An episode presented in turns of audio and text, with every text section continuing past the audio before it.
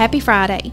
You've made it to the end of the week, and I'm so glad you decided to spend just a few minutes with me every day learning about how to be a better reflection of the image of God. I hope through what we have talked about this week, you have taken to heart that God created you unique and with purpose. There is nothing about you that is a mistake, and God can use all your unique traits for His glory if you'll just allow Him to. Not only can He use you, but He wants to use you. And the body of Christ needs people like you so that you can be a light to people that others can't reach.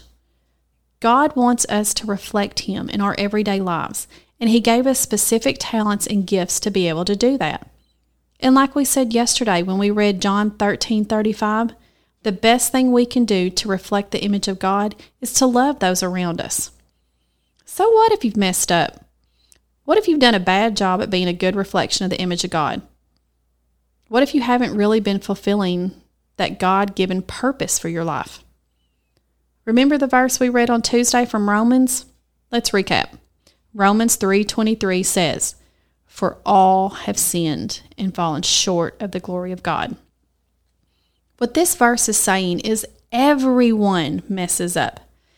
Everyone has done a bad job of being a good reflection of the image of God at some point in their lives.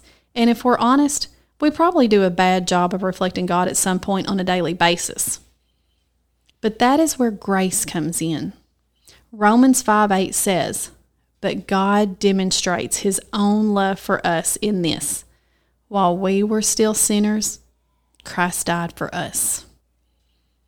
God knew we would mess up. He knew we would not reflect him perfectly, and that is why he sent Jesus. Jesus made a way for our mess ups to be forgiven through the cross. So when we do a bad job of reflecting the image of Christ, we simply need to turn to Jesus, ask for forgiveness, and try our hardest to do better next time.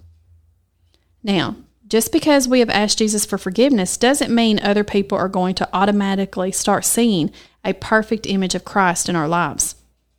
Sometimes we have to do the hard thing and ask our friends and coworkers for forgiveness as well. Letting your friend or teammate know that you recognize you messed up, that you are sorry and you're going to try to do better next time can make your ability to reach other people even better. Doing this can let your friend know that you know you're not perfect and you need Jesus every day just as much as they do. If you have messed up the image of God you are trying to display, there's still hope and grace for you. Lamentations 3 22 and 23 says, The steadfast love of the Lord never ceases, His mercies never come to an end. They are new every morning. Great is your faithfulness. Each day is a new day, and God has new mercy for you every day. All you need to do is shake off the mistakes and mess ups and start each day off with a fresh new start and a fresh new image of God being displayed through your life. As you go through the weekend and through the weeks to come, remind each other that God gave you the great ability to think and make good decisions. Remind each other to pause and not react irrationally, but instead to use that wonderful brain God gave you to think and do your best to reflect His image. Encourage each other to use the gifts and talents God has given you for His glory. Adults, let your kids know when you see them using their God given talents well. Pray for one another and ask God to keep your family humble, to always remember we have all messed up and we are all equally in need of God's love and forgiveness. I hope you have a great weekend, and remember, Jesus loves you, and so does the Bridge Church.